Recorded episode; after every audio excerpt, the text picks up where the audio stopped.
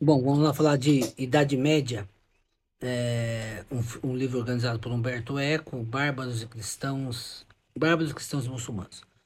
Bom, esse livro é um livro, Umberto Eco se tornou um escritor muito pop, né? Eu acho que a gente acaba, não sei por quê, porque talvez o italiano é fácil para nós e a gente acaba tendo um certo preconceito com os autores italianos, e ao longo desse tempo eu aprendi a respeitar muito todos os italianos. Esse livro traz muita informação, né? São vários artigos, são dezenas de autores.